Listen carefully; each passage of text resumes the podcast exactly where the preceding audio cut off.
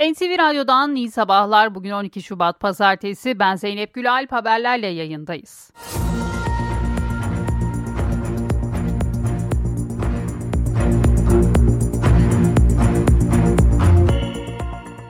Pençe Kaplan Operasyonu bölgesinde meydana gelen araç kazasında piyade sözleşmeli onbaşı Mustafa Özkardeş şehit oldu. Acı haberi Milli Savunma Bakanlığı duyurdu. Yaklaşık 6 yıldır sözleşmeli asker olarak görev yapan Özkardeş'in köy evine Türk bayrakları asıldı.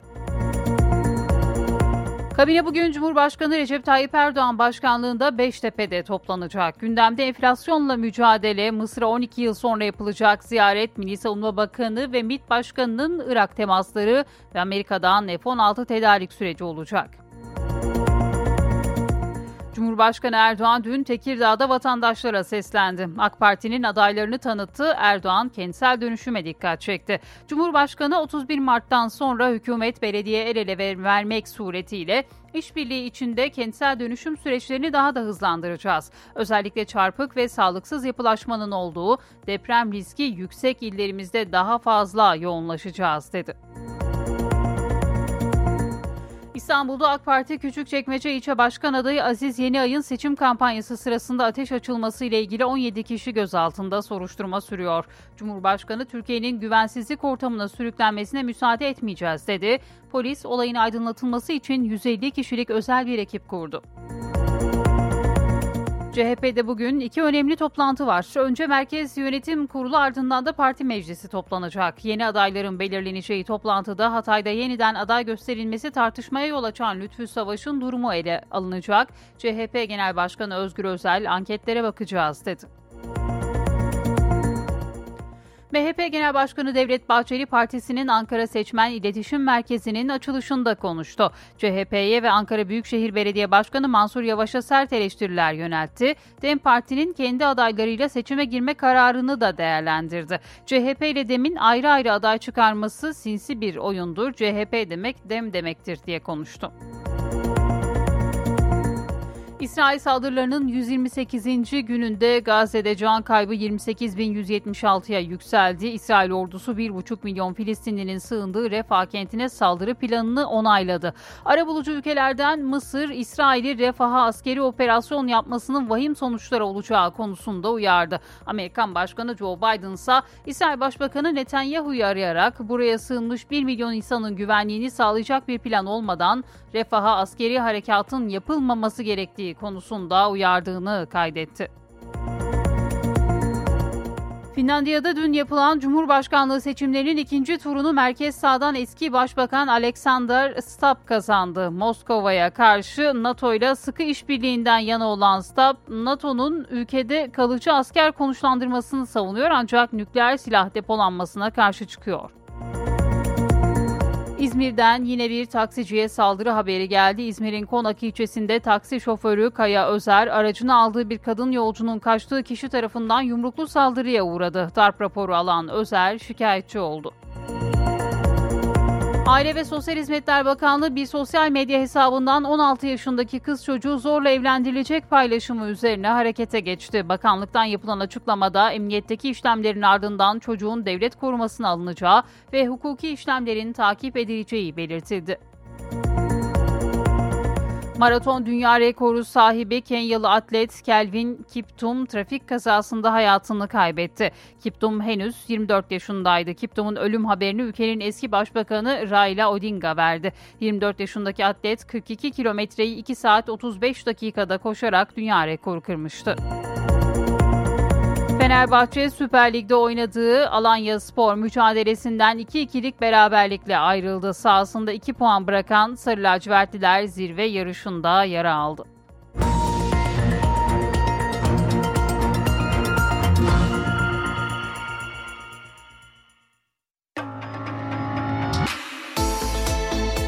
İşe giderken gazetelerin gündemi.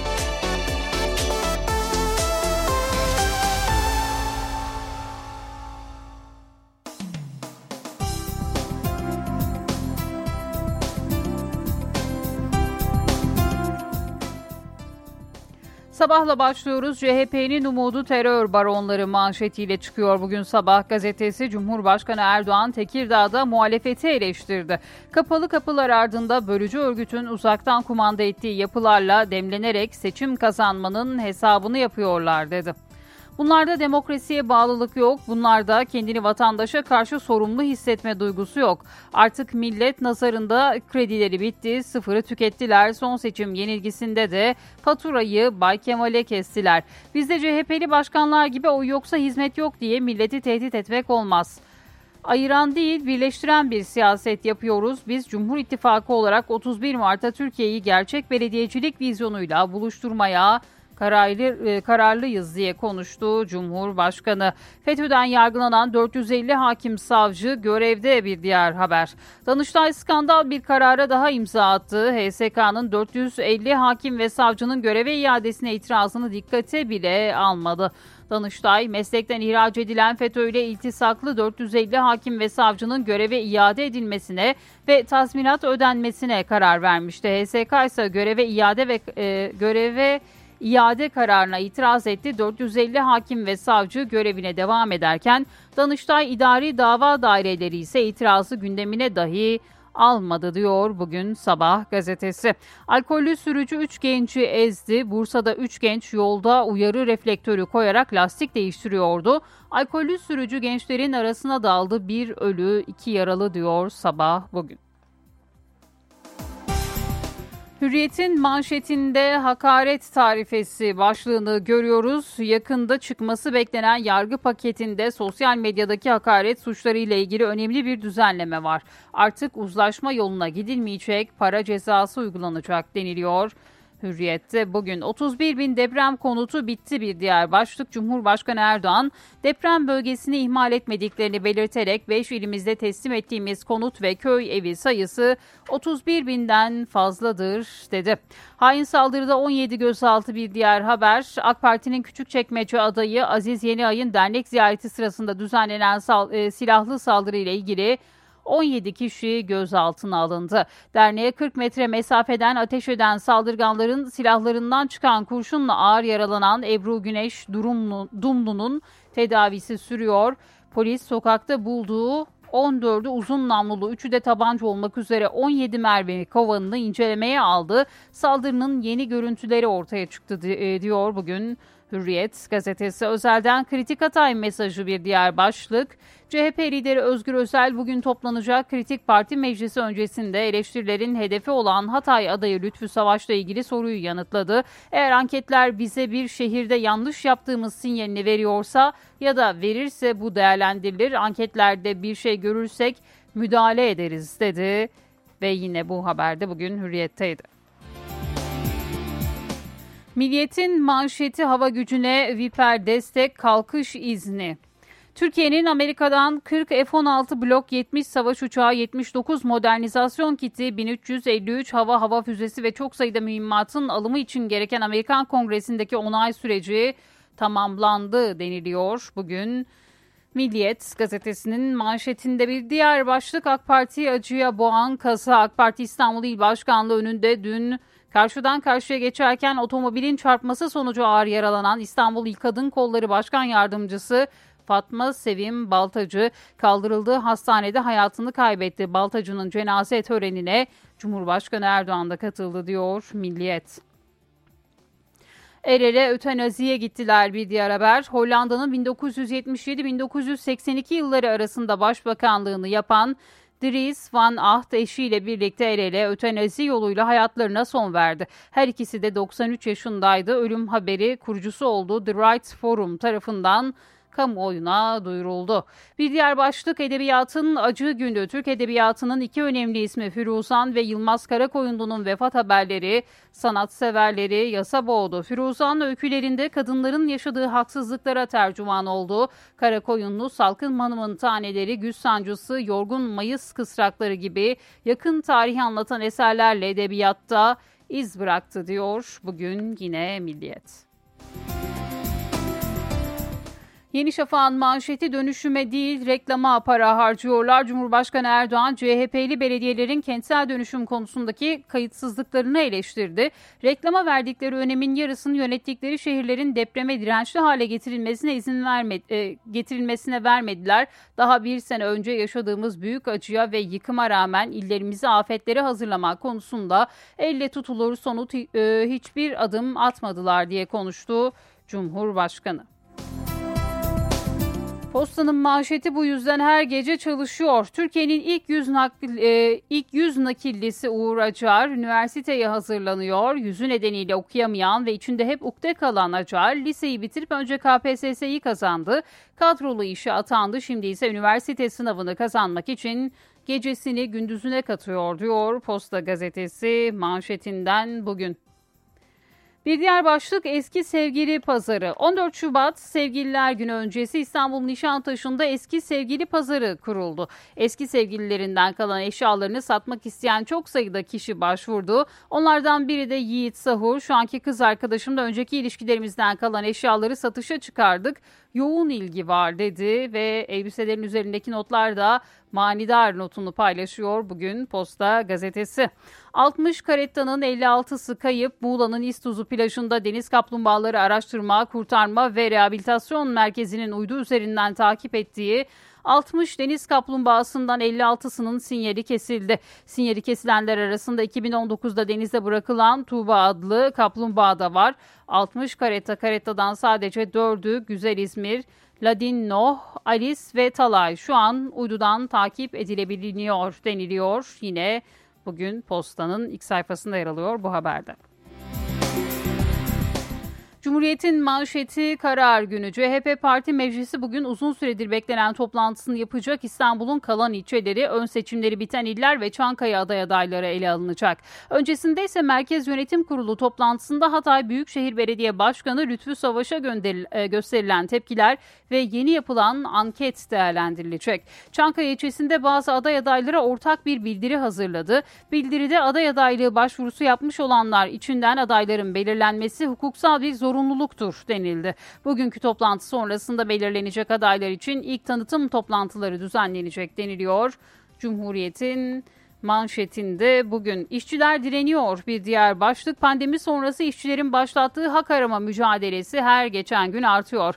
Kadınların başı çektiği tarım, tekstil, inşaat, eğitim, gıda, savunma sanayi ve metal gibi iş kollarındaki işçiler kazanana kadar durmak yok diyorlar. Anayasa Mahkemesi'nin gündemi Madımak katliamı ile Cumhuriyet Gazetesi'nden Anayasa Mahkemesi Sivas katliamında yakınlarını yitirenlerin zaman aşımına karşı yaptığı başvuruyu 15 Şubat'ta görüşecek. Başvuruda katliamın insanlığa karşı suç olduğu bu nedenle zaman aşımına uğramaması gerektiği belirtilmişti. Üç firari sanığın davası düşürülmüştü deniliyor Cumhuriyet Gazetesi'nin ilk sayfasında. Şimdi bir araya gideceğiz sonrasında haberlerle devam edeceğiz.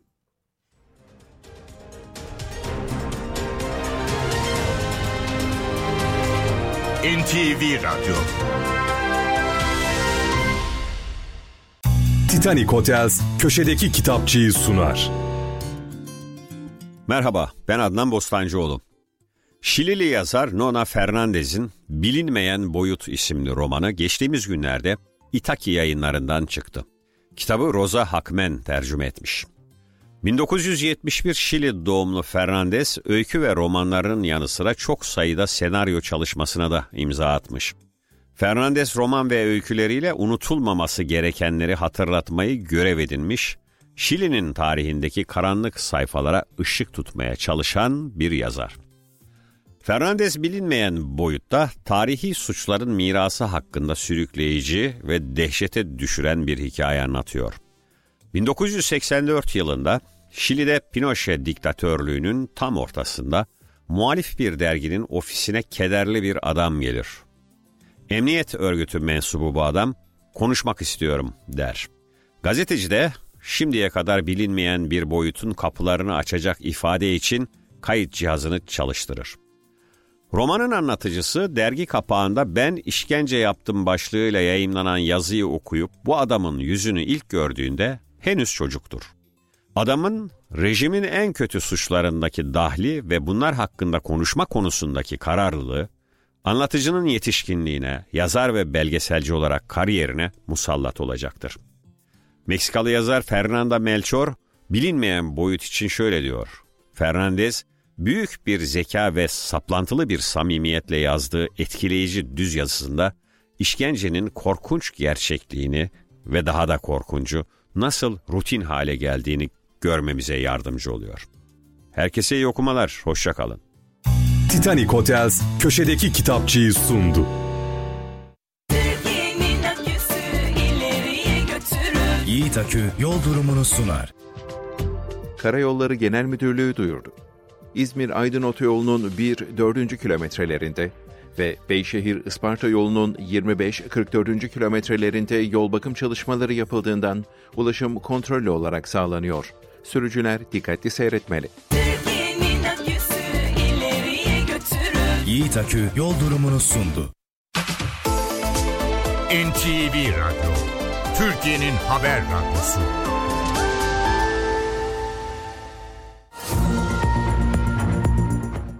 NTV Radyo'da haberleri aktarmayı sürdürüyoruz. Pençe Kaplan operasyon bölgesinden acı haber geldi. Araç kazasında piyade sözleşmeli onbaşı Mustafa Özkardeş şehit oldu. 39 yaşındaki şehidin ailesine gece acı haber verildi. Şehidin Kütahya'nın Altıntaş ilçesine bağlı Gece köyündeki evine Türk bayrakları asıldı. Yakınları aileye taziye ziyaretinde bulundu. Milli Savunma Bakanlığı da aziz şehidimize Allah'tan rahmet, Kedali ailesine Türk Silahlı Kuvvetleri ile asil milletimize başsağlığı diliyoruz mesajını paylaştı. Kabine bugün Beştepe'de toplanacak. Gündemde enflasyonla mücadele, Mısır'a 12 yıl sonra yapılacak ziyaret ve Amerika Birleşik Devletleri'nden F-16 tedarik süreci olacak. Kabine yaklaşık 4 hafta sonra Beştepe'de toplanıyor. Cumhurbaşkanı Recep Tayyip Erdoğan'ın başkanlık edeceği toplantıda öne çıkan başlık ekonomi olacak. Enflasyonla mücadele ve bu kapsamda atılacak yeni adımlar görüşülecek. Cumhurbaşkanı Erdoğan'ın 13 Şubat'ta Birleşik Arap Emirlikleri'ne, 14 Şubat'ta ise Mısır'ın başkenti Kaire'ye yapacağı ziyaretlerin hazırlıkları da masada olacak. İsrail'in Gazze saldırılarının durdurulması, kalıcı ateşkesin sağlanması ve bölgedeki insani durumun iyileştirilmesi için atılabilecek adımlar ele alınacak. B-16 tedarik ve modernizasyon süreci kabinede ele alınacak bir diğer başlık. Amerikan Kongresi'nden Türkiye'nin talebine itiraz gelmemesinin ardından satışa ilişkin sürecin başlaması önünde engel kalmadı. Peki uçaklar ne zaman gelecek? Teknik süreç ne zaman başlayacak? Kabinede bu başlıklara ilişkin değerlendirmeler yapılacak ve terörle mücadele. Önce MİT Başkanı İbrahim Kalın, ardından da Milli Savunma Bakanı Yaşar Güler, Irak'ta bir dizi temasta bulundu. O ziyaretlerin yansımaları ve Irak'taki PKK varlığının sonlandırılması için atılabilecek adımlar görüşülecek. Toplantının ardından Cumhurbaşkanı Erdoğan'ın kameraların karşısına geçmesi bekleniyor. Cumhurbaşkanı Recep Tayyip Erdoğan dün Tekirdağ'da vatandaşlara seslendi. AK Parti'nin adaylarını tanıttı. Erdoğan kentsel dönüşüme dikkat çekerek seçmenden o istedi.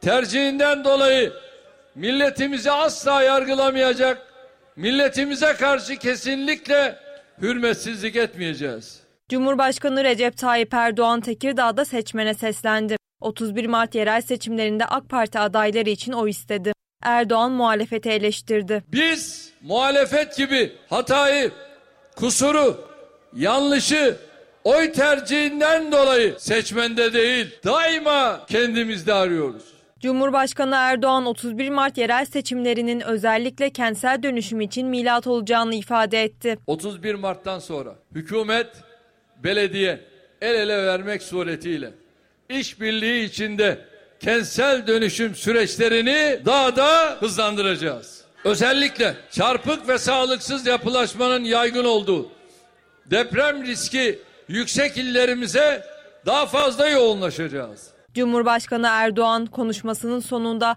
AK Parti Tekirdağ Büyükşehir Belediye Başkan adayı Cüneyt Yüksel ve ilçe adaylarıyla birlikte halkı selamladı. CHP'de bugün iki önemli toplantı var. Önce Merkez Yönetimi Kurulu ardından da parti meclisi toplanacak. Yeni adayların belirleneceği toplantıda Hatay'da yeniden aday gösterilmesi tartışmaya yol açan Lütfü Savaş'ın durumu da ele alınacak. CHP Genel Başkanı Özgür Özel anketlere bakacağız dedi. Anketlerde bir şey görüyorsak müdahale ediyoruz. Görürsek müdahale ederiz. 6 Şubat depremlerinin birinci yıl dönümünde Hatay'da protesto edilen Büyükşehir Belediye Başkanı Lütfü Savaş'ın yeniden aday gösterilmesi bir süredir tartışma konusu. Konu önce Merkez Yönetim Kurulu ardından da parti meclisi toplantılarında ele alınacak. CHP Genel Başkanı Özgür Özel, aday gösterilen isimler içinde anket yaptırıldığını, olumsuz geri dönüş almaları durumunda müdahale edeceklerini söyledi. Siyaset vatandaşın söylediğini duyma sanatıdır. Adaylık sonrası ölçme değerlendirme anketlerine de önem veriyoruz. Bu anketler yanlış yaptığımız sinyalini veriyorsa ya da verirse bu değerlendirilir. Milletin sesini duymak elbette meydanda yükselen bazı sesleri duymak da önemlidir. Özel, DEM Parti'nin yerel seçime kendi adaylarıyla girme kararını da değerlendirdi. Kimsenin çıkaracağı adaya da çıkarmadığı adaya da lafımız da yoktur. Minnetimiz de yoktur. Ama aday çıkarmama durumunda dünya kadar hakareti bize layık görenlerin şimdi bu millete bir özür borçları vardır. Bizim demle yaptığımız görüşme gözünüzün önündedir. Ama bazı görüşmeleri hangi mecralarda kimlerin ne şekilde ne vaatlerle yürüttüğünü millet sormaktadır. Özel bu mesajları eski CHP Genel Başkanı Deniz Baykal'ın vefatının birinci yıl dönümü dolayısıyla Ankara'da devlet mezarlığında düzenlenen törenin ardından verdi. Törene Memleket Partisi Genel Başkanı Muharrem İnce de katıldı. MHP Genel Başkanı Devlet Bahçeli partisinin Ankara Seçmen İletişim Merkezi'nin açılışında konuştu. CHP'ye ve Ankara Büyükşehir Belediye Başkanı Mansur Yavaş'a sert eleştiriler yöneltti. DEM Parti'nin kendi adaylarıyla seçime girme kararını da değerlendirdi. CHP ile DEM'in ayrı ayrı aday belirlemesi sinsi bir oyundur. Çünkü CHP demek DEM demektir. Bugünkü CHP yönetimi zillete düşmüştür. Bugünkü CHP yönetimi PKK'nın eline geçmiştir. Atatürk'ün CHP'si nerede? Bugünkü CHP nerededir? Milliyetçi Hareket Partisi Genel Başkanı Devlet Bahçeli, DEM Parti'nin kendi adaylarıyla seçime girme kararını bu sözlerle değerlendirdi. MHP'nin Seçmen İletişim Merkezi'nin açılışında konuşan Bahçeli, hem CHP'yi hem de Ankara Büyükşehir Belediye Başkanı Mansur Yavaş'ı sert sözlerle eleştirdi. Geride kalan 5 yılda Ankara'ya çivi çakılmamıştır. Büyükşehir Belediye Başkanı 14 Mayıs ve 28 Mayıs 2023 seçim kampanyaları döneminde başkenti yüzüstü bırakmıştır. Mahalli idareler seçimlerinde Ankara'nın prangalarından kurtuluşunu hedefliyoruz. Yavaş yavaş bu kentimizin enerjisini sömürenlerin gerçek yüzü ortaya çıkmıştır. Devlet Bahçeli sadece MHP'lilerden değil, CHP'ye oy veren ülkücülerden de Cumhur İttifakı'nın Ankara adayı Turgut Altınok için oy istedi. CHP'ye oy veren kardeşlerim, oyalanmayın, yalanlara kanmayın. Ankara'nın tamamına Cumhur İttifakı mührünü vuracaktır. Artık Altok değil, altın çağı başlamıştır. İstanbul'da AK Parti Küçükçekmece İlçe Başkanı adayı Aziz Yeniay'ın seçim kampanyası sırasında ateş açılması ile ilgili 17 kişi gözaltında soruşturma sürüyor. Konuya ilişkin Cumhurbaşkanı Recep Tayyip Erdoğan'dan da bir açıklama geldi. Erdoğan Türkiye'nin güvensizlik ortamına sürüklenmesine müsaade etmeyeceğiz dedi. Polis olayın aydınlatılması için 150 kişilik özel bir ekip kurdu.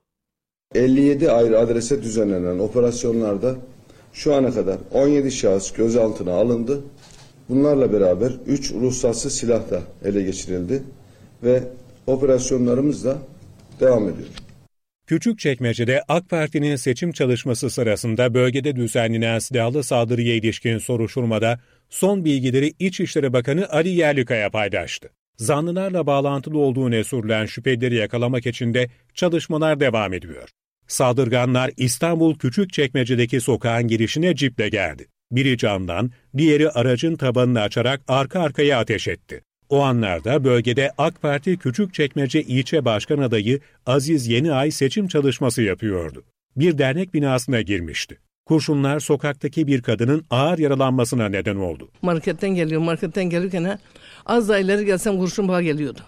Saldırı Cumhurbaşkanı Recep Tayyip Erdoğan'ın da gündemindeydi. Türkiye'nin her ne surette olursa olsun bir güvensizlik ve huzursuzluk ortamına sürüklenmesine müsaade etmedik, etmeyeceğiz. Farklı mecralardan geçmiş olsun dileklerini ileten tüm siyasi parti genel başkanlarına teşekkür ediyorum. Küçükçekmece Belediye Başkanı Kemal Çebi de yaralanan kadının ailesine geçmiş olsun dileklerini iletti, hastanede sağlık durumu ile ilgili bilgi aldı. Kurşun e, beyine hafiften bir hasar vermiş. E, buraya geldiğinden çok daha iyi olduğunu doktorları söylüyorlar. E, inşallah e, kurtarır diye bekliyoruz. Saldırının arka planının aydınlatılması için 150 kişilik özel bir polis ekibi oluşturuldu. Derinler kriminal laboratuvarına götürüldü. Polis ekiplerinin incelemesi uzun süre devam etti. İlk belirlemelere göre olay yerinde 17 boş kovan bulundu. İşte onlardan 3'ü bu alandaydı. Bakın işte işaretlenmiş vaziyette boş kovanların bulunduğu yerler. Saldırganlar daha çok bu noktadan ateş açtı. Biraz ileride yine benzer şekilde 3 ayrı boş kovan bulundu. Zanlıların kimlerden yardım aldığı, saldırı noktasını nasıl seçtikleri, nasıl bir plan yaptıkları araştırılıyor. NTV Radyo Anayasa Mahkemesi 1993'teki Sivas katliamında hayatını kaybedenlerin yakınlarının yaptığı bireysel başvuruyu Perşembe günü ele alacak.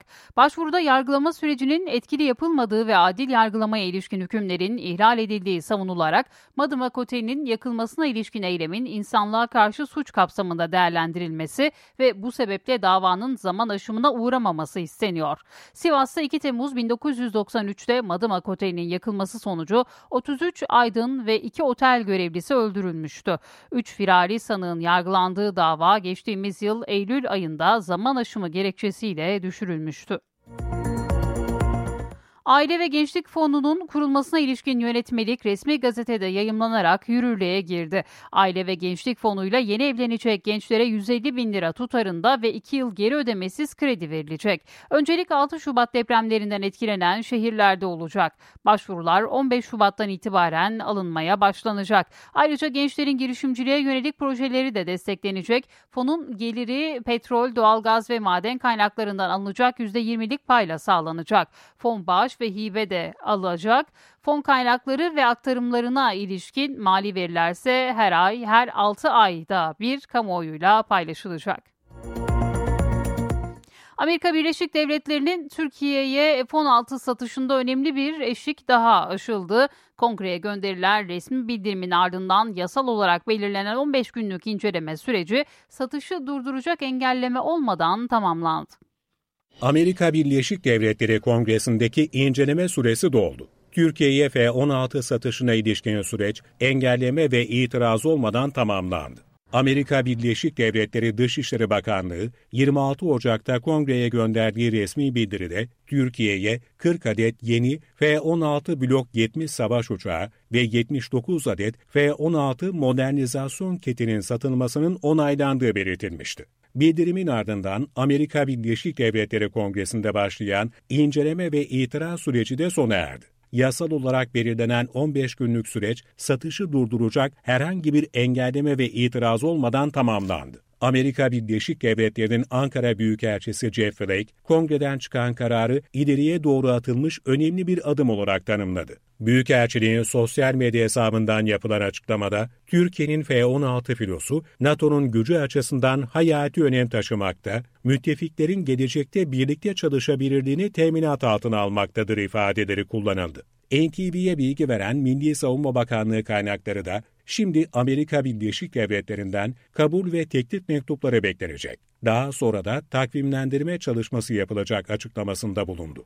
Resmi bildirim ve 15 günlük incelemenin ardından F-16'ların Türkiye'ye satışına ilişkin resmi sürecin başlaması bekleniyor. Süreçte önce Hava Kuvvetleri Komutanlığı yetkilileri ve F-16 savaş uçaklarının üretimini gerçekleştiren Lockheed Martin firmasıyla anlaşmanın ayrıntıları ele alınacak. Hem teslimat takvimi hem de daha önce 23 milyar dolar olarak açıklanan bütçenin son hali netleşecek. NTV'nin edindiği bilgilere göre ilk teslimatın yapılması için en az 4 yıllık süre öngörülüyor. Teslimat takviminde önceliğin yeni F-16'larda değil, modernizasyon kitlerinde olacağı belirtiliyor. Edinilen bilgilere göre Lockheed Martin'in F-16 üretim tesisinde aylık kapasite 4 uçakla sınırlı. Ayrıca tesis daha önce onaylanan satış sözleşmeleri çerçevesinde başka ülkelerin F-16'ları için tam kapasiteyle çalışıyor. Bahreyn, Slovakya, Tayvan, Bulgaristan ve Ürdün'ün sözleşmeleri çerçevesinde yüzden fazla F-16 Blok 70 üretim için sıra bekliyor. Teslimat takviminin fazla uzamaması adına envanterdeki Türk F-16'larına entegre edilecek 79 modernizasyon kiti için bu konuda altyapıya sahip TUSAŞ'ın görev alması seçenekler arasında. Gazze'de savaşın başından bu yana ölen Filistinli sayısı 28 bini aştı. Amerikan Başkanı Joe Biden, İsrail Başbakanı Netanyahu ile 45 dakika süren bir telefon görüşmesi yaptı ve Refah operasyonuna karşı uyardı. Sivillerin güvenliği için inandırıcı bir plan yapın dedi. Ancak saatler sonra İsrail Refah'ı vurdu, 50'den fazla yaralı var. Henüz 19 yaşında okuldan çıkmış eve giderken bindiği minibüste öldürülmüştü Özgecan Aslan. Aradan 9 yıl geçti. Adı o günden bu yana unutulmadı. Kadına şiddetle mücadelede simge isim oldu. Ölümünün 9. yılında ailesi ve sevenleri mezarı başındaydı. Eve gitmek için bindiği minibüste öldürülmüş, cinayet tüm Türkiye'yi sarsmıştı. Özgecan Aslan ölümünün 9. yılında mezarı başında anıldı. Özgem'den sonra 5000 kadın öldürüldü vahşice katledildi. Yani hiç kimsenin evladı böyle olmasın diyorum. 19 yaşındaki üniversite öğrencisi Özgecan Aslan, 2015'te Mersin Tarsus'ta bindiği minibüste katledildi. Cinayetten sonra Türkiye'nin dört bir yanında Özgecan'ın öldürülmesini protesto edenleri yapıldı. Özgecan'ın adı o tarihten bu yana hiç unutulmadı. Kadına şiddetle mücadelede sembol isim haline geldi. Şiddetin bitmesi için insanların okuması lazım düşünmesi lazım. Akletmesi lazım. Hikmete varması lazım. Ailesi ve sevdikleri ölümünün 9. yılında Mersin Şehir Mezarı'ndaki melek figürlü anıt mezarını ziyaret etti. Özgecan dualarla anıldı. Özgecan Aslar'ın katilleri olan 3 sanık indirimsiz ağırlaştırılmış müebbet hapis cezasına çarptırıldı. Baba oğul 2016'da cezaevinde saldırıya uğradı. Cinayetin faili Ahmet Supi Altındöken öldü. Hafif yaralanan babası Necmettin Altındöken ise hala cezaevinde. Henüz yaklaşık iki hafta önce bir taksici aracını aldığı bir kişi tarafından öldürülmüştü. Yine İzmir'de bir taksi şoförü müşterisinin kaçtığı kişi tarafından saldırıya uğradı. Darp edilen taksici şikayetçi olduğu polis şüpheliyi arıyor. Bak bana saldıracak. Abla bana saldıracak. Diyor. Taksi hiç yok. Müşterisinin kaçtığı kişinin saldırısına uğradı. O anlar araç kamerasına yansıdı. Abla diyor. Abla kadın kadın. İzmir'de taksicilik yapan 23 yaşındaki Kaya Özer, Konak ilçesinden bir kadını müşteri olarak aracına aldı. 100 metre ilerledikten sonra kadın inmek istediğini belirtip sürücüden durmasını istedi. Bayan panik halinde beni buradan uzaklaştır, kaçır dedi hızlı bir şekilde. Ben de aynı şekilde gaza basıp oradan uzaklaştım. Ancak 100 metre kadar ilerledikten sonra bayan tekrardan durmamı istedi. Ben de arkadan bir şahsın koştuğunu, küfürler, hakaretler ederek yaklaştığını söyledim. Özer durduğu anda taksinin arkasından koşarak gelen birinin saldırısına uğradı. Tekme ve yumrukların hedefi olan Özer, darp raporu alıp şikayetçi oldu. Yüzüme yumruklar attı, tekmeler attı omuzuma falan bayağı bir gözü dönmüş şekilde saldırdı. O sırada bayan da çok bir karışmadı. Resmen adamın bana saldırmasını izledi. Kendi poşetlerini almaya çalıştı arka taraftan koltuktan. Polis şüphelinin yakalanması için çalışma başlattı. Bizler taksici olarak ekmeğimizin peşinde olan insanlarız. Hepimizin ailesi var, hepimizin sevenleri var. Bu tür olaylar artık son bulsun. Saldırıya uğrayan taksici şiddet olaylarının artık son bulmasını istiyor. Eski Devlet Bakanı Yılmaz Karakoyunlu evinde geçirdiği rahatsızlık sonucu hayatını kaybetti. 87 yaşındaki Karakoyunlu siyasi kimliğinin yanı sıra yazar kimliğiyle de tanınıyordu eğitimin ne kadar önemli olduğunu 2000'li yılların başında devlet bakanlığı yapan Yılmaz Karakoyunlu 87 yaşında hayatını kaybetti. Bülent Ecevit hükümetinin sözcülüğünü de üstlenen Karakoyunlu'nun vefatını Sağlık Bakanı Fahrettin Koca duyurdu. Evinde rahatsızlanan Karakoyunlu'nun hastaneye kaldırıldığı, yapılan tüm müdahalelere rağmen kurtarılamadığı açıklandı. Bir insanın iddialı olmasını anlayışla karşılarım. Çünkü ben de iddialı bir insanım. 1936'da İstanbul'da doğan Yılmaz Karakoyunlu, Devlet Planlama Teşkilatı'nda meslek hayatına başladı. Daha sonra istifa edip özel sektöre geçti. Karakoyunlu 80'li yılların başında Banker Castelli olarak bilinen Abidin Cevher Özden'e ait iflas eden şirketlerin genel koordinatörü olarak görev yaptı. 20 ve 21. dönem Anavatan Partisi'nden İstanbul Milletvekili olarak meclise giren Karakoyunlu, genel başkan yardımcılığı da yapmıştı. Karakoyunlu siyasi kimliğinin yanında yazdığı tarih konulu romanlarla da tanınıyordu. Varlık vergisi kanunu sonrası yaşananları anlattığı Salkım Hanım'ın Taneleri adlı kitabı sinemaya da uyarlandı. Karakoyunlu'nun 6-7 Eylül olaylarını konu alan Güz Sancısı adlı kitabının sinema uyarlamasında ise Beren Saat ve Murat Yıldırım gibi isimler rol aldı. Yılmaz Karakoyunlu için Ankara'da devlet töreni düzenlenecek.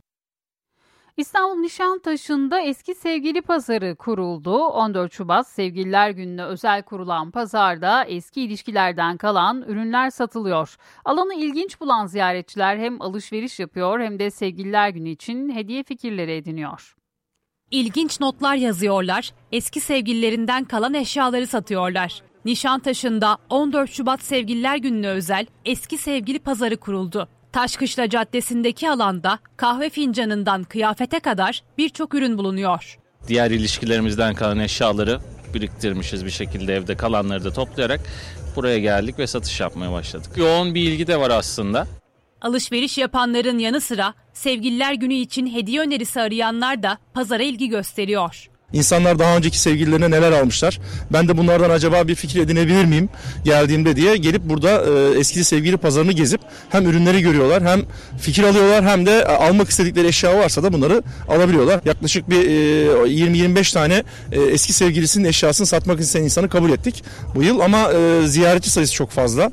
Eski sevgili pazarı 14 Şubat'a kadar devam edecek.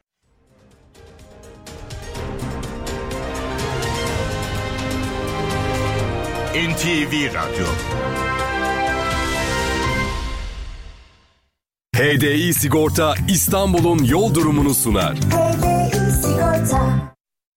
İstanbul'da trafikte yoğunluk haritası bu dakika itibariyle %69'u gösteriyor. 15 Temmuz Şehitler Köprüsü'ne giderken Anadolu'dan Avrupa'ya geçişte Libadiye bağlantı yolu Beylerbeyi arasında sabah yoğunluğu var. Fatih Sultan Mehmet Köprüsü'ne giderken de Küçük Bakkalköy Kavacık arası oldukça yoğun. Her iki köprüde de Anadolu'dan Avrupa'ya geçişte bir araç yoğunluğu gözleniyor. Avrasya Tüneli ise çift taraflı açık. Avrupa yakasına gelindiğinde E5'te, E5'te Saadetlere Bakırköy arasında trafik var. Tem'de ise Bahçeşehir iki telli arasında sabah yoğunluğu gözleniyor. Yolda olanlara iyi yolculuklar diliyoruz. HDI Sigorta İstanbul'un yol durumunu sundu. Alman teknolojisiyle üretilen Düfa Boya spor haberlerini sunar.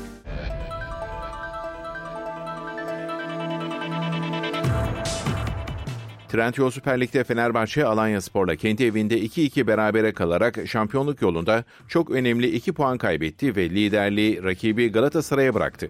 Maç sonu değerlendirmelerde bulunan Fenerbahçe Teknik Direktörü İsmail Kartal, şampiyonluk yarışının devam ettiğini vurguladı. Kazanmayı çok istedik. Taraftarlarımızı mutlu etmeyi çok istiyorduk. Olmadı üzgünüz. Sonuçta bu bir yarış, bu uzun bir maraton. Önümüzde daha çok maç var. Biz oyuncularımızla beraber e, bu ligde sonuna kadar bu yarışın içinde olacağız ve bu yarışı bırakmayacağız. Sonuçta bugün berabere kaldık. Üzgünüz ama önümüzde daha çok maç var. Yolumuza devam ediyoruz. Kış transferinin son gününde yaptığı hamlelerle taraftarını heyecanlandıran Beşiktaş, Trendyol Süper Lig'de bugün saat 20'de Kayseri Spor'a konuk olacak. Kış transferinin son gününde rekor bonservisle imza atan Ernest Muçi ve Al Musrati maç kadrosunda yer alacak. Tedavileri süren Raşitsa, Tayfur Bingöl, Gezzal, Salih, Abubakar ve Svensson'un yanı sıra Afrika Kupası'ndaki son maçına cumartesi günü çıkacak Masuaku ise kafilede yok. Teknik direktör Fernando Santos'un takımını Mert, Onur Vorel Zaynutdinov Umut, Amarty Demirege Jetson, Muleka Cenk ve Semihon biriyle sahaya sürmesi bekleniyor. Burak Yılmaz yönetimindeki iki maçında da iki beraberlik alan ev sahibi Kayseri Spor'sa küme düşme hattının iki puan üzerinde. Zira Türkiye Kupası'nda çeyrek final eşleşmeleri bugün belli olacak. Riva'da bulunan Hasan Doğan milli takımlar kamp ve eğitim tesislerinde gerçekleştirilecek kura çekimi saat 14'te başlayacak. Çeyrek final maçları 27-29 Şubat tarihlerinde tek maç eleme usulüne göre oynanacak. Afrika futbolunun en büyüğü Nijerya'yı 2-1 yenen fil dişi sahili oldu. Fil dişi sahiline şampiyonluğu getiren golleri Kesiye ve Haler attı. Galatasaray'ın yeni transferi Auer ve Gaziantep'te forma giyen Gradel karşılaşmada 70 dakika forma giydi. Fil dişi sahili tarihinde 3. defa şampiyon oldu. Türkiye Sigorta Basketbol Ligi'nde Anadolu Efes Galatasaray Ekmas'a konuk oldu. Lacivert Beyazlılar rakibini 95-92 mağlup etti. Ev sahibi ekipte Tybur Places 22 sayıyla öne çıkan isimdi. Ligdeki 17. galibiyetini alan Tomislav Mijatovic'in ekibi Fenerbahçe Beko'nun önünde liderliğini sürdürdü. Milli sporcu Esra Albayrak uzun atlamada altın madalya kazandı. 2024 Paris Paralimpik Oyunları öncesinde Dubai'de düzenlenen Uluslararası Para Atletizm Şampiyonası'nda piste çıkan özel sporcu Esra Albayrak uzun atlamada 5.45'lik derecesiyle altın madalyanın sahibi oldu. Özel Sporcular Spor Federasyonu Atletizm Şampiyonası'na 5 sporcuyla katılıyor. Turnuva 16 Şubat'ta sona erecek. Alman teknolojisiyle üretilen zemin boyası Düfa Boya spor haberlerini sundu.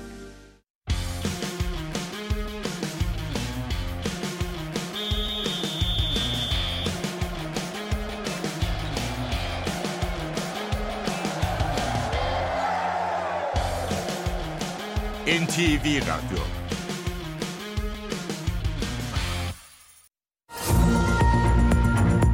Saat 8 Türkiye ve Dünya gündeminde bu saate kadar öne çıkan başlıklara bir haber turuyla bakacağız.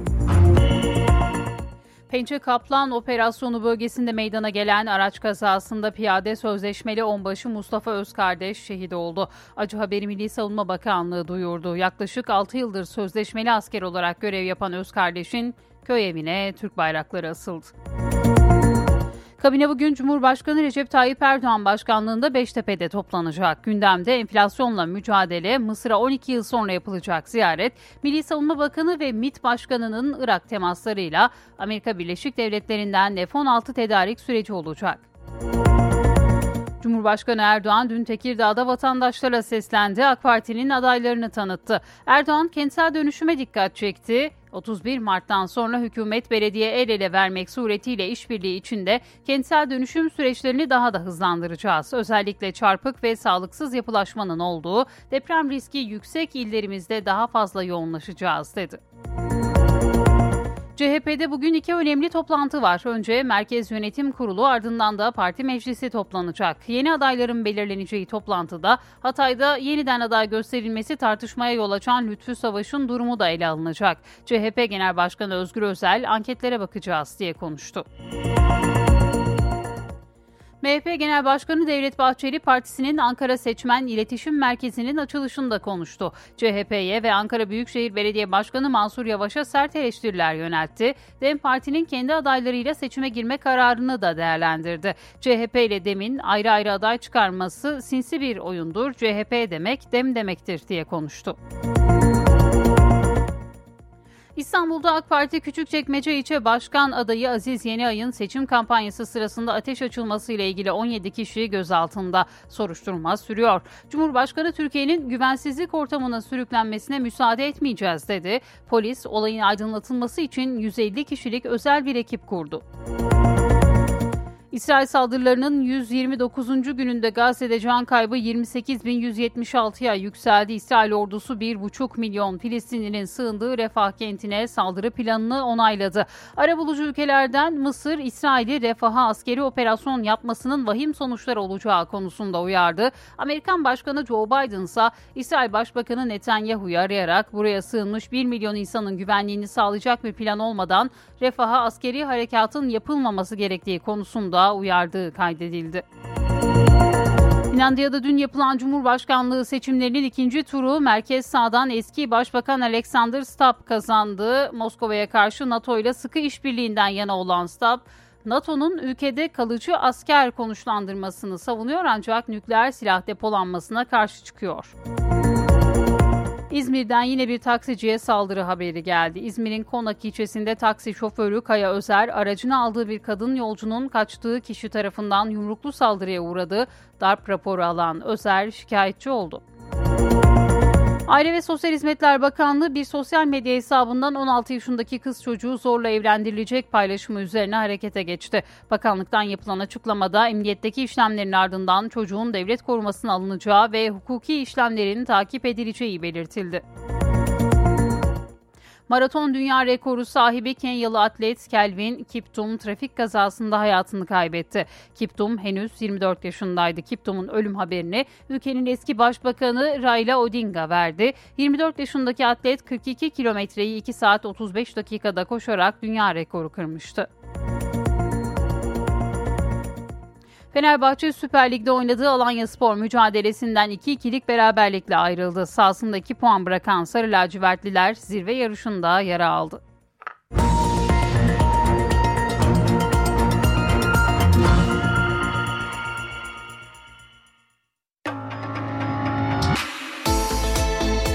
İşe giderken gazetelerin gündemi.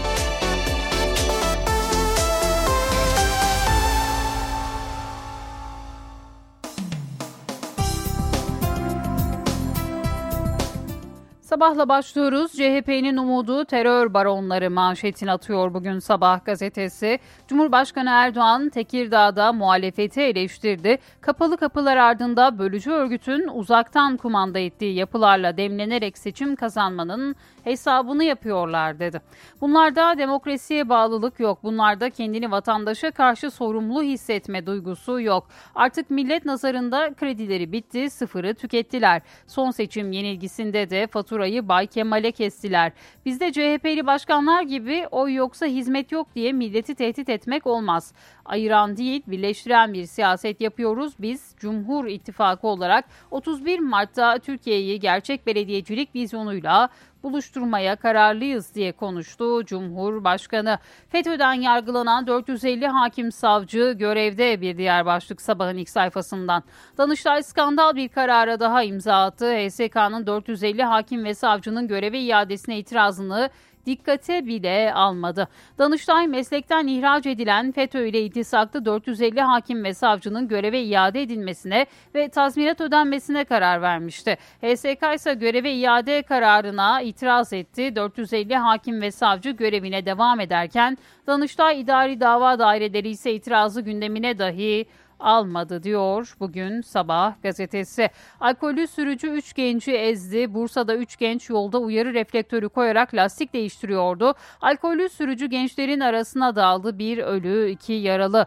İstanbul Yolu Caddesi'nde gerçekleşen korkunç kazada İbrahim Ün'ün kullandığı otomobil Emir Faruk Ağa'yı yaşamdan kopardı. Serhat Kaplan ve Sinan Atahansa yaralandı. Gözaltına alınan sürücünün 2.00 promil alkollü olduğu öğrenildi ve yine bu haberde bugün sabah gazetesindeydi.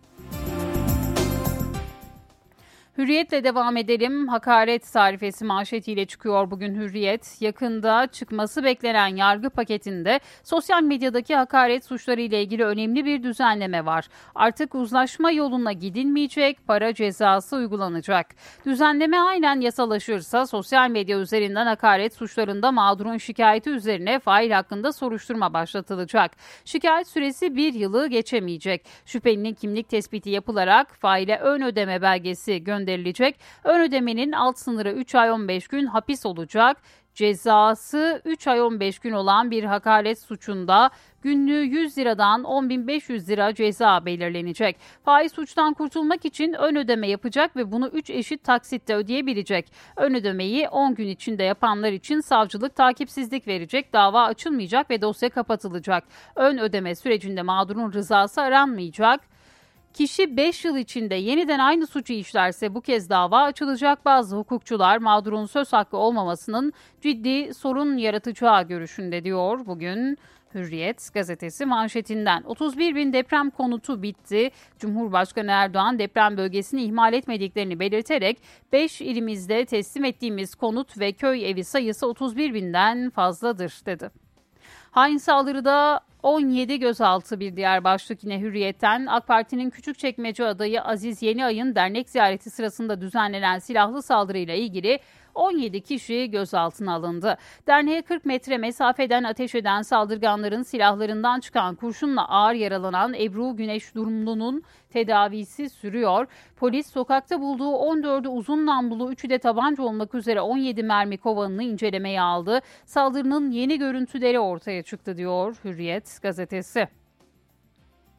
Özel'den kritik Hatay mesajı CHP lideri Özgür Özel bugün toplanacak kritik parti meclisi öncesinde eleştirilerin hedefi olan Hatay adayı Lütfü Savaş'la ilgili soruyu yanıtladı. Eğer anketler bize bir şehirde yanlış yaptığımız sinyalini veriyorsa ya da verirse bu değerlendirilir. Anketlerde bir şey görürsek müdahale ederiz dedi.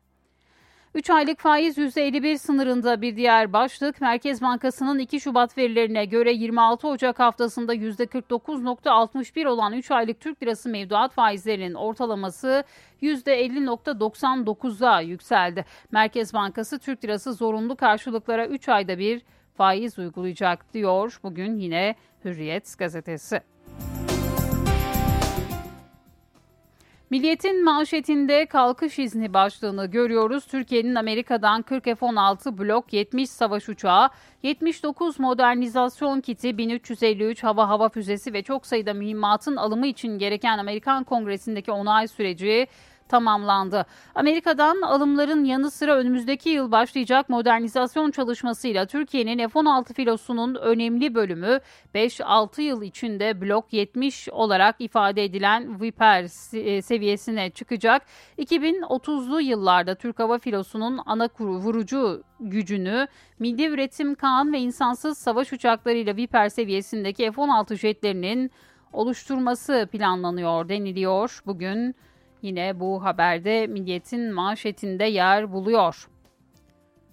AK Parti'yi acıya boğan kaza bir diğer başlık. AK Parti İstanbul İl Başkanlığı önünde dün karşıdan karşıya geçerken otomobilin çarpması sonucu ağır yaralanan İstanbul İl Kadın Kolları Başkan Yardımcısı Fatma Sevim Baltacı kaldırıldığı hastanede hayatını kaybetti. Baltacı'nın cenaze törenine Cumhurbaşkanı Erdoğan da katıldı diyor Milliyet.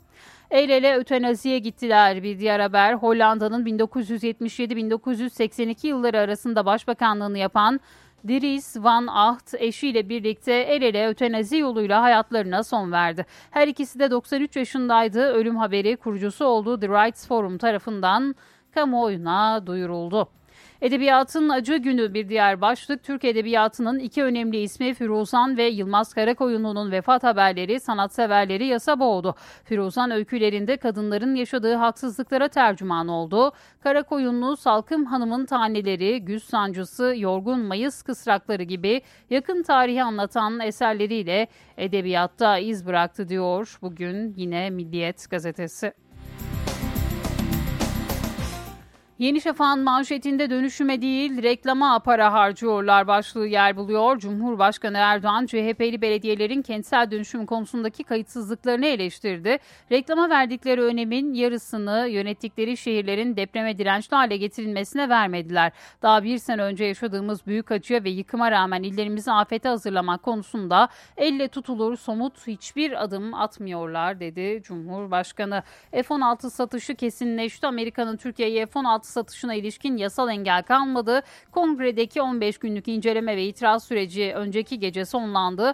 Bu sürede sadece Kentucky Senatörü Rand Paul'un itiraz ettiği belirtildi. Söz konusu itirazda işleme koyulmadı. Türkiye Amerika'dan 40 yeni F-16 blok 70 ve envanterindeki 79 uçak için modernizasyon kiti alacak diyor Yeni Şafak gazetesi. Öğrencilerin %52'si kız bir diğer başlık. YÖK verilerine göre üniversitelerde okuyan öğrencilerin %51,7'si kız. Bu oran geçen yıl %50,8'di. 181 bin akademisyenin de 97 bini erkek, 84 bini kadınlardan oluşuyor diyor Yeni Şafak gazetesi bugün.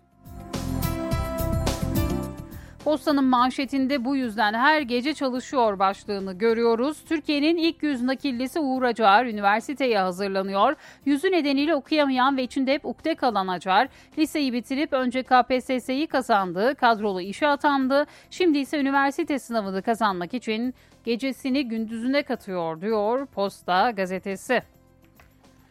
Eski Sevgili Pazarı bir diğer başlık. 14 Şubat Sevgililer Günü öncesi İstanbul Nişantaşı'nda Eski Sevgili Pazarı kuruldu. Eski sevgililerden kalan eşyaları satmak isteyen çok sayıda kişi başvurdu. Onlardan biri Yiğit Sahur. Şu anki kız arkadaşımla önceki ilişkilerimizden kalan eşyaları satışa çıkardık. Yoğun ilgi var diye konuştu. Notlarda manidar diyor bugün Posta Gazetesi ilk sayfasından yer verdiği haberinde.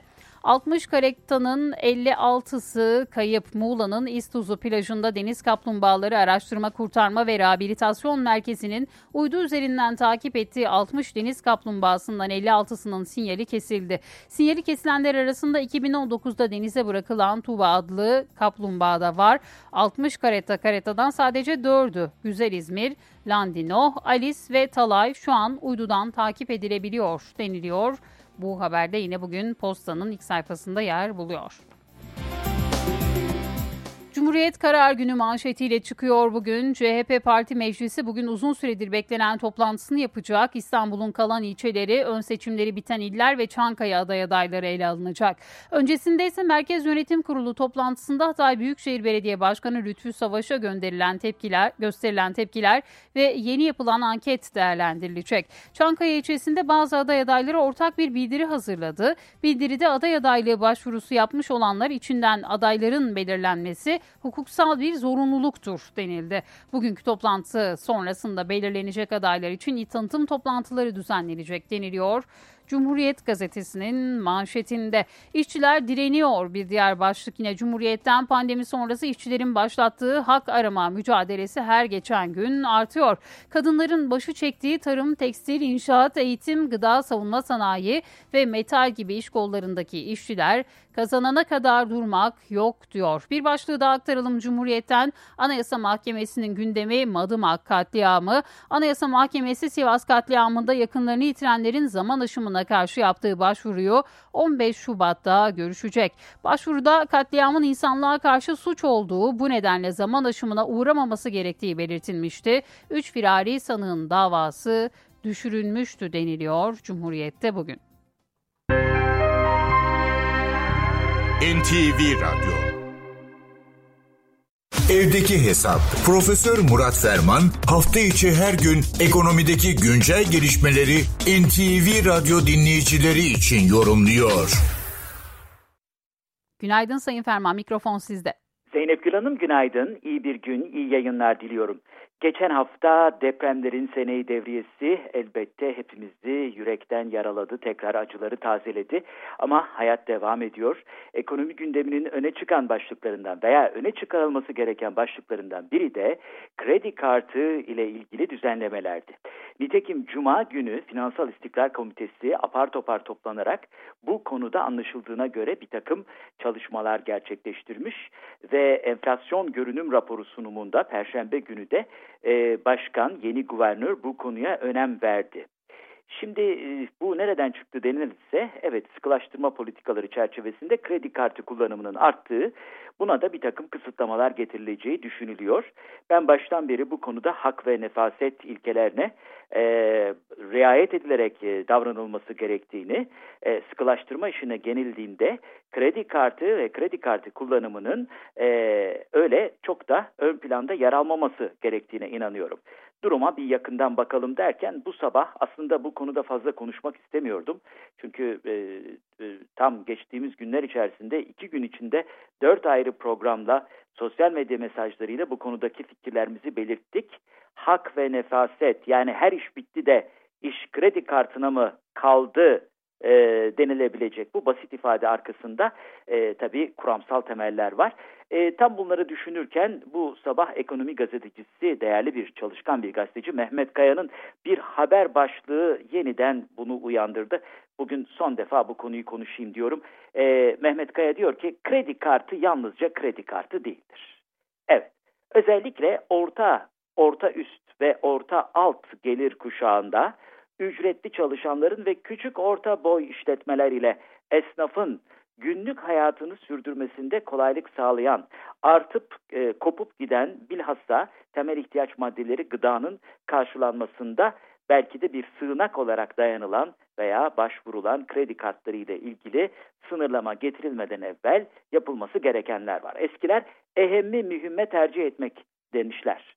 Şimdi ehemmiyetli olan nedir? Miktarsal sıkılaştırmaya bakmak lazım. 15 trilyonluk bir hacim var. Başkan, e, Merkez Bankası Başkanı 1 trilyonunu sterilize ettik dedi. Diğerleri nerede? İlk önce onları sterilize etmek, onları çekmek konusunda diğer kurumlara, maliye, bütçe bacağına, tasarruf bacağına, yapısal reform bacağına ilişkin unsurları öne çıkartmak lazım. Evet, kredi kartı harcamaları artmış gözüküyor. Ama bu harcamaların içerisinde enflasyonu şişirici etkisi var. İnsanlar keyiften daha fazla harcamıyorlar. Gıda e, fiyatlarının e, bu artış oranları ortadayken elbette bu günlük e, ihtiyaçlarını karşılamak, maişet motorunu çevirmek için özellikle orta kesim buna güveniyor. Kobiler ne yapıyor? Kobiler de buna güveniyor. Şimdi şöyle bir bakalım. Toplam tüketici kredileri bir yılda %71.2 artmış. Bireysel kredi kartlı borçları %154 artmış. İki katı değil mi? İlk baktığınızda evet buna bir çare bulmak lazım, bir sınırlama getirmek lazım. Şimdi rakamlara bakalım. Toplam tüketici kredileri bir yılda %71 artmış ama geçtiğimiz sene itibariyle hacmi 2.8 trilyon. Bireysel kredi kart borçları iki misli artmış e, %154 ama tam yarısından da aşağısında 1.2 trilyon. Demek ki rakamlara bakmak lazım. Kredi kartı borçlarından bahsederken 400 milyon kart olduğunu, bunun sadece 117 milyonun kredi kartı olduğunu, 190 milyon kartın banka kartı olduğunu, bunun biliyorsunuz karşılığı yoksa bir kuruşluk alışveriş edemiyorsunuz. Şimdi sıkı duralım. 90 milyon ön ödemeli kart var. Ön ödemeli kart. Geçtiğimiz sene kredi kartı ile yapılan harcamalar %124 artmış. Banka kartı ile yapılan harcamalar %78 artmış. Ön ödeme ile yapılan harcamalar %128 artmış. Yani keyiften, iştahtan, hevesten e, bunu kullanılmamış. Anlaşılıyor ki e, daha evvel e, kredi kartından ağzı yananlar da ön ödemeli karta da önem vermişler. E, yani netice itibariyle e, özellikle e, orta gelirliler, orta üst ve orta alt gelirliler e, özellikle kredi ve kredi kartı mekanizmasından hayatını sürdürenler. Üst gelir grubu zaten bu konuda bundan bağımsız. Alt gelir grubunun birçoğunun kredi kartı yok veya limitleri çok sınırlı. Zaten onlar da sosyal transfer harcamasıyla ihtiyaçlarını karşılıyorlar.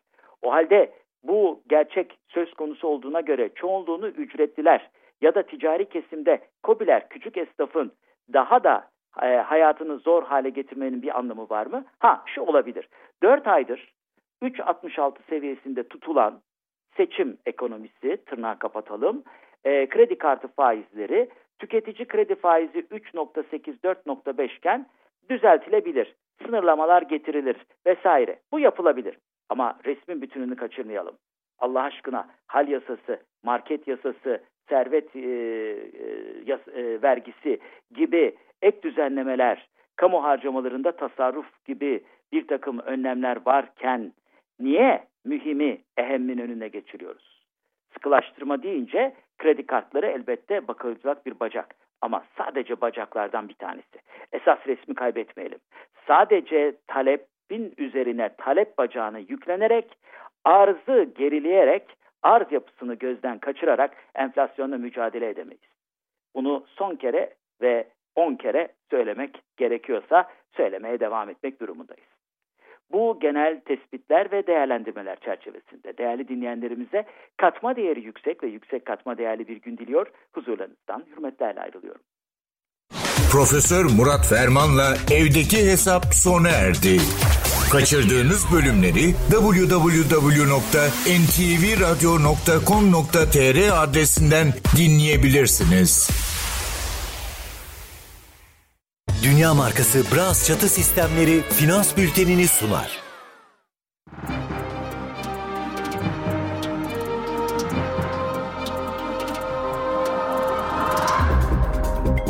Borsa İstanbul Yüz Endeksi 9045 seviyelerinde. Dolar 30.69, Euro 33.15'ten işlem görüyor. Euro dolar paritesi 1.07. Altının onzu 2023 dolar. Kapalı çarşıda gram altın 1997, çeyrek altın 3386 liradan satılıyor. Brent petrolün varil fiyatı ise 81 dolar. Dünya markası Bras çatı sistemleri finans bültenini sundu. NTV Radyo Benzersiz duvarlar artık hayal değil. Sandeko Boya hava durumunu sunar. Ülkede sıcak havanın etkisi sürerken batı kesimlere yağış geliyor. İstanbul, Bursa ve Antalya'da lodos şiddetli, İzmir'de ise fırtına hızında esiyor. Dört kentte de sağanak yağmur var. İzmir'de yağmur şiddetli yağacağından tedbirli olunmalı. Başkentte ise hava bulutlu yarış, e, yağış yarın gelecek. İstanbul 17, Ankara 16, İzmir ve Antalya 19, Bursa 21 derece olacak bugün. Eşsiz boya, eşsiz mekanlar. Sandeko Boya hava durumunu sundu.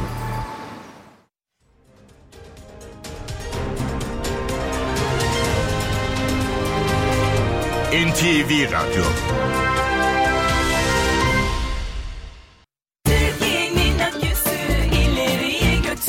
Yiğit Akü yol durumunu sunar. Karayolları Genel Müdürlüğü duyurdu. Bingöl Karlova yolunun 25-28. kilometrelerinde ve Ankara Kırıkkale yolunun 25-27. kilometrelerinde yol bakım çalışmaları yapıldığından ulaşım kontrollü olarak sağlanıyor. Sürücüler dikkatli seyretmeli. Aküsü. Yiğit Akü yol durumunu sundu. NTV Radyo'da haberleri aktarmayı sürdürüyoruz. Cumhurbaşkanı Recep Tayyip Erdoğan yeni haftada iki önemli ziyaret gerçekleştirecek. Yarın Birleşik Arap Emirlikleri'ne gidecek olan Cumhurbaşkanı çarşamba günü de Mısır'da olacak. Cumhurbaşkanı Recep Tayyip Erdoğan 12 yıl sonra Mısır'a gidecek. Mevkidaşı Sisi ile bir araya gidecek. Erdoğan'ın 14 Şubat'ta Mısır'a gerçekleştireceği ziyarette ana gündem maddesi ikili ilişkiler olacak. İsrail'in Gazze'ye yönelik saldırıları ve kalıcı ateşkes çabaları da gündemdeki diğer başlıklar olacak. Erdoğan son olarak başbakanlık döneminde Kasım 2012'de Mısır'ı ziyaret etmişti. Ankara-Kahire arasında ilişkiler 2013'te Mısır Cumhurbaşkanı Mursi'nin darbeyle devrilmesinin ardından kopma noktasına gelmişti. 8 yıl sonra normalleşme sürecine girildi. Önce istihbarat, ardından bakanlık yetkilileri bir araya geldi. Kasım 2022'de Cumhurbaşkanı Erdoğan'la Mısır Cumhurbaşkanı Sisi'nin Katar'daki Dünya Kupası'nda bir araya gelmesinin ardından süreç hızlandırılmış, geçtiğimiz yıl karşılıklı büyükelçiler atanmıştı. Cumhurbaşkanı Erdoğan'ın yeni haftada Birleşik Arap Emirlikleri'ne de gitmesi planlanıyor. O ziyaretin ana gündem maddesi de Gazze olacak. CHP'de bugün iki önemli toplantı var. Önce Merkez Yönetim Kurulu ardından da parti meclisi toplanacak. Yeni adayların belirleneceği toplantıda Hatay'da yeniden aday gösterilmesi tartışmaya yol açan Lütfü Savaş'ın durumu da ele alınacak. CHP Genel Başkanı Özgür Özel anketlere bakacağız diye konuştu. Anketlerde bir şey görüyorsak müdahale ediyoruz. Görürsek müdahale ederiz. 6 Şubat depremlerinin birinci yıl dönümünde Hatay'da protesto edilen Büyükşehir Belediye Başkanı Lütfü Savaş'ın yeniden aday gösterilmesi bir süredir tartışma konusu. Konu önce Merkez Yönetim Kurulu ardından da parti meclisi toplantılarında ele alınacak. CHP Genel Başkanı Özgür Özel, aday gösterilen isimler için de anket yaptırıldığını, olumsuz geri dönüş almaları durumunda müdahale edeceklerini söyledi. Siyaset vatandaşın söylediğini duyma sanatıdır. Adaylık sonrası ölçme değerlendirme anketlerine de önem veriyoruz. Bu anketler yanlış yaptığımız sinyalini veriyorsa ya da verirse bu değerlendirilir. Milletin sesini duymak elbette meydanda yükselen bazı sesleri duymak da önemlidir. Özel, DEM Parti'nin yerel seçime kendi adaylarıyla girme kararını da değerlendirdi. Kimsenin çıkaracağı adaya da çıkarmadığı adaya da lafımız da yoktur. Minnetimiz de yoktur. Ama aday çıkarmama durumunda dünya kadar hakareti bize layık görenlerin şimdi bu millete bir özür borçları vardır. Bizim demle yaptığımız görüşme gözünüzün önündedir. Ama bazı görüşmeleri hangi mecralarda kimlerin ne şekilde ne vaatlerle yürüttüğünü millet sormaktadır. Özel bu mesajları eski CHP Genel Başkanı Deniz Baykal'ın vefatının birinci yıl dönümü dolayısıyla Ankara'da devlet mezarlığında düzenlenen törenin ardından verdi. Törene Memleket Partisi Genel Başkanı Muharrem İnce de katıldı. İstanbul'da AK Parti Küçükçekmece İlçe Başkan Adayı Aziz Yeniay'ın seçim kampanyası sırasında ateş açılması ile ilgili 17 kişi gözaltında soruşturma sürüyor. Konuya ilişkin Cumhurbaşkanı Erdoğan'dan açıklama geldi. Erdoğan, Türkiye'nin güvensizlik ortamına sürüklenmesine müsaade etmeyeceğiz dedi. Polis olayın aydınlatılması için 150 kişilik özel bir ekip kurdu. 57 ayrı adrese düzenlenen operasyonlarda şu ana kadar 17 şahıs gözaltına alındı. Bunlarla beraber 3 ruhsatsız silah da ele geçirildi ve operasyonlarımız da devam ediyor. Küçükçekmece'de AK Parti'nin seçim çalışması sırasında bölgede düzenlenen silahlı saldırıya ilişkin soruşturmada son bilgileri İçişleri Bakanı Ali Yerlikaya paylaştı. Zanlılarla bağlantılı olduğu sürülen şüphelileri yakalamak için de çalışmalar devam ediyor. Saldırganlar İstanbul Küçükçekmece'deki sokağın girişine ciple geldi. Biri camdan, diğeri aracın tabanını açarak arka arkaya ateş etti. O anlarda bölgede AK Parti Küçükçekmece İlçe Başkan Adayı Aziz Yeniay seçim çalışması yapıyordu. Bir dernek binasına girmişti. Kurşunlar sokaktaki bir kadının ağır yaralanmasına neden oldu. Marketten geliyor, marketten gelirken ha, az daha ileri gelsem kurşun bağa geliyordu. Saldırı Cumhurbaşkanı Recep Tayyip Erdoğan'ın da gündemindeydi. Türkiye'nin her ne surette olursa olsun bir güvensizlik ve huzursuzluk ortamına sürüklenmesine müsaade etmedik, etmeyeceğiz. Farklı mecralardan geçmiş olsun dileklerini ileten tüm siyasi parti genel başkanlarına teşekkür ediyorum. Küçükçekmece Belediye Başkanı Kemal Çebi de yaralanan kadının ailesine geçmiş olsun dileklerini iletti, hastanede sağlık durumu ile ilgili bilgi aldı. Kurşun e, beyine hafiften bir hasar vermiş. E, buraya geldiğinden çok daha iyi olduğunu doktorları söylüyorlar. Ee, inşallah e, kurtarır diye bekliyoruz. Saldırının arka planının aydınlatılması için 150 kişilik özel bir polis ekibi oluşturuldu. Derinler kriminal laboratuvarına götürüldü. Polis ekiplerinin incelemesi uzun süre devam etti. İlk belirlemelere göre olay yerinde 17 boş kovan bulundu. İşte onlardan 3'ü bu alandaydı. Bakın işte işaretlenmiş vaziyette boş kovanların bulunduğu yerler. Saldırganlar daha çok bu noktadan ateş açtı. Biraz ileride yine benzer şekilde 3 ayrı boş kovan bulundu. Zanlıların kimlerden yardım aldığı, saldırı noktasını nasıl seçtikleri, nasıl bir plan yaptıkları araştırılıyor. Meclis Genel Kurulu yeni haftada enerji ve sağlık alanlarında düzenlemeler içeren kanun teklifleri için mesai yapacak. İki teklifin ayrıntılarına bakalım. Haftalık çalışmasına salı günü başlayacak genel kurulda önce enerji alanında düzenlemeler içeren kanun teklifi için mesai yapılacak. Teklife göre yerli üretim ve farklı kaynaklardan ithal edilen doğalgaz, Türkiye'de sıvılaştırılarak dünya piyasalarına LNG olarak pazarlanabilecek. Enerji verimliliğini artırmak amacıyla asılanan projeler, Enerji ve Tabi Kaynaklar Bakanlığı tarafından 15 milyon lirayı geçmemek kaydıyla bedenlerinin en fazla %30 oranında desteklenecek. Teklifte içme, kullanma suyu barajları haricindeki baraj, göl ve göletlerde güneş ve rüzgar enerji sistemlerinin kurulmasına izin verilecek.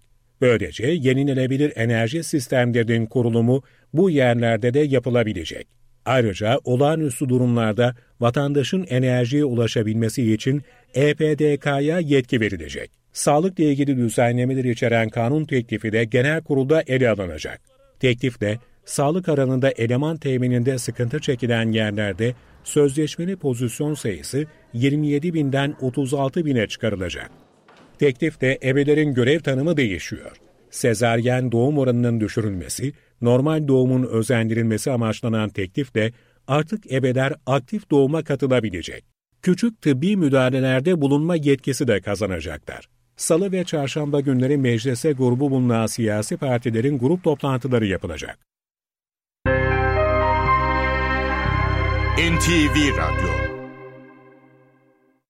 Amerika Birleşik Devletleri Savunma Bakanı Lloyd Austin'in hastalığı nüksetti, tekrar hastaneye kaldırıldı. Austin'in sağlık durumuna ilişkin açıklamayı Pentagon sözcüsü Patrick Ryder yaptı. Acil bir mesane sorununa işaret edilen semptomlar nedeniyle yeniden hastaneye kaldırıldı dedi. Savunma Bakanı hastaneye kaldırıldıktan bir süre sonra görevlerini yardımcısına devretti. Öncesinde bakanlık Austin'in görevlerini sürdürebildiğine yönelik açıklama yapmıştı. Finlandiya'da dün yapılan Cumhurbaşkanlığı seçimlerinin ikinci turunu merkez sağcı eski başbakan Alexander Stubb kazandı. Stubb Moskova'ya karşı NATO ile sıkı işbirliğinden yana NATO'nun ülkede kalıcı asker konuşlandırmasını savunuyor ancak nükleer silah depolanmasına karşı. Küçük yaşlarda gittikçe artan sosyal medya ve internet kullanımına karşı çocukların daha bilinçli olması için okullarda siber güvenlik ve siber zorbalık derslerinin artırılması isteniyor. Uzmanlar eğitimlerin anaokulundan itibaren verilmesi gerektiğini belirtiyor. İnternet ve sosyal medya kullanımı çok küçük yaşlara kadar indi. Bu durum olası tehlikeleri de beraberinde getiriyor. Çocukların virüs saldırıları ve dolandırıcılık risklerine karşı neler yapabileceklerini bilmesi önemli. Okullarda siber güvenlik derslerinin artması isteniyor.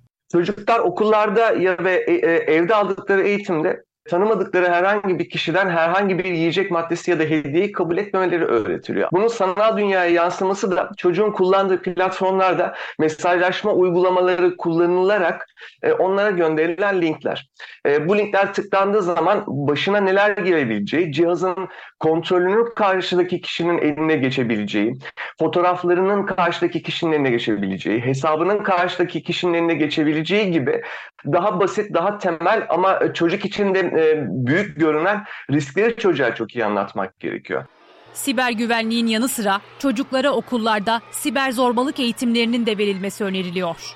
Çocuğun e, dijitale eriştiği andan itibaren aslında bu riskle karşı karşıyayız. Dolayısıyla e, o iletişimin, etkileşimin olduğu andan itibaren buna dair bir farkındalık verilmesi çok çok doğru bir yaklaşım. Şimdi zorbalığı zaten anlatırken çocuğa siber dünyada olanları, oradaki duygu durumlarının da aslında bütün hayatımızı etkilediğini, orada yapılan şeylerin de bir sorumluluğunun olduğunu farkındalık çalışmalarıyla aktarmak gerekiyor. Ebeveynlerin de siber güvenlik ve zorbalık dersleri alması öneriler arasında. Türk Edebiyatı'nın önemli isimlerinden Firuzan hayatını kaybetti. Firuzan 1970'li yıllarda verdiği eserlerle Sevgi Soysal ve Adalet Ağoğlu ile birlikte edebiyatımızın en önemli kadın yazarları arasında yerini almıştı. Sadeliğin, inceliğin kalemi Firuzan 84 yaşında aramızdan ayrıldı. Asıl adı Feruze Selçuk olan Firuzan 29 Ekim 1939'da İstanbul'da doğdu. Yazar orta öğrenimini yarıda bırakarak bir süre tiyatro oyunculuğu yaptı. Sonrasında kendini tamamen edebiyata verdi. Firuzan ilk kitabı parasız yatılıyla 1972 Said Faik Hikaye Armağanını kazandı. Kuşatma, Benim Sinemalarım ve 47'liler isimli eserleri Firuzan'ı edebiyat dünyasının kalıcı isimlerinden biri haline getirdi. Yazar ilk kitaplarında yoksulluk, yalnızlıkla boğuşan kadın ve çocukların ve yurt özlemi çeken göçmenlerin dramlarına yer verdi. Ah Güzel İstanbul adlı eseri 1981'de Ömer Kavur tarafından beyaz perdeye taşındı. Kadir İnanır ve Müjdar'ın başrolde yer aldığı film büyük ilgi gördü. Yazarın senaryolaştırıp yönetmenliğini üstlendiği, başrolünde Hülya Avşar'ın yer aldığı Benim Sinemalarım filmi 1990'da Cannes Film Festivali'nde gösterildi. Başka festivallerden ödüller kazandı. Firuza'nın öyküleri pek çok farklı dile çevrildi.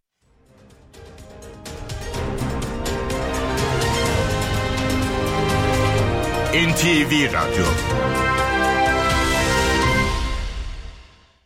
HDI Sigorta İstanbul'un yol durumunu sunar.